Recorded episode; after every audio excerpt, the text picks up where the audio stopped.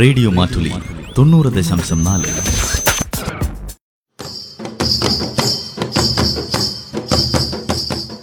വയനാടൻ മൂപ്പന്റെ കൗതുകങ്ങൾ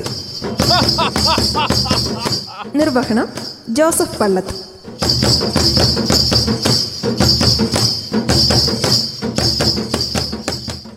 എന്നതാ മൂപ്പ ഇങ്ങനെ അന്തം വിട്ട് നോക്കിയിരിക്കുന്ന അത് നാന് ചിലന്തി ബാലക്കട്ടണത് നോക്കിയിരിക്കുകയും ചെയ്യും ഒരു പണിയില്ലാതെ ഇങ്ങനെ ഇരിക്കുമ്പോഴേ അതൊക്കെ നോക്കിയിരിക്കാലോ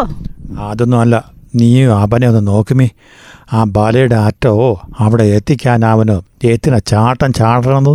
അങ്ങനെയാ ചെലന്തികള് കഠിനാധ്വാനികളാ നല്ല ആത്മവിശ്വാസമുണ്ട് ആ അത് തന്നെ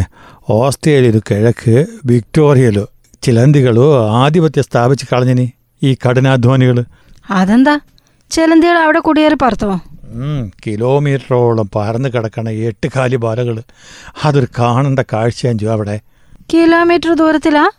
എട്ട് കാലികൾ വല നെയ്തേക്കുന്ന ഉം, എട്ടുകാലി ബാല കൊണ്ട് ഒരു പുതപ്പ് തന്നെ തുന്നിച്ചേർത്ത പോലെ അഞ്ചു ആ നാട് മുഴുവനും അതൊരു കാഴ്ചയായിരിക്കും അല്ലേ മൂപ്പ കാറ്റടിക്കുമ്പോൾ ഇങ്ങനെ തിരമാലകൾ പോലെ അങ്ങനെ ഇതിങ്ങനെ ഇളകി കളിക്കുന്നത് കാണാൻ ഭയങ്കര രസമാണ് ഇതെന്താ പോലെ ഇങ്ങനെ വല കെട്ടാൻ കാരണം അടുത്ത കാലത്ത് അവിടെ ഭയങ്കര മഴ പെയ്തിനി കടുത്ത വെള്ളപ്പൊക്കോ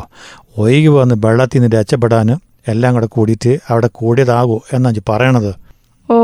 അഭ്യർത്ഥിക്കാമ്പേ സ്വന്തം കെട്ടി ഉണ്ടാക്കിയതായിരിക്കും ഈ ചെലന്തികളെ കൊണ്ട് ഉപദ്രവം ഉണ്ടോ കാണി പാവങ്ങൾ രക്ഷപ്പെടാൻ ചെയ്തതാ അത്തിരി തന്നെ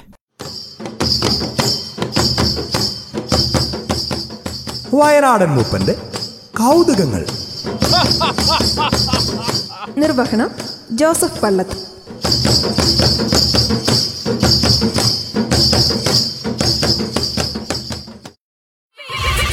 റേഡിയോ മാറ്റുലി തൊണ്ണൂറ് ദശാംശം നാല്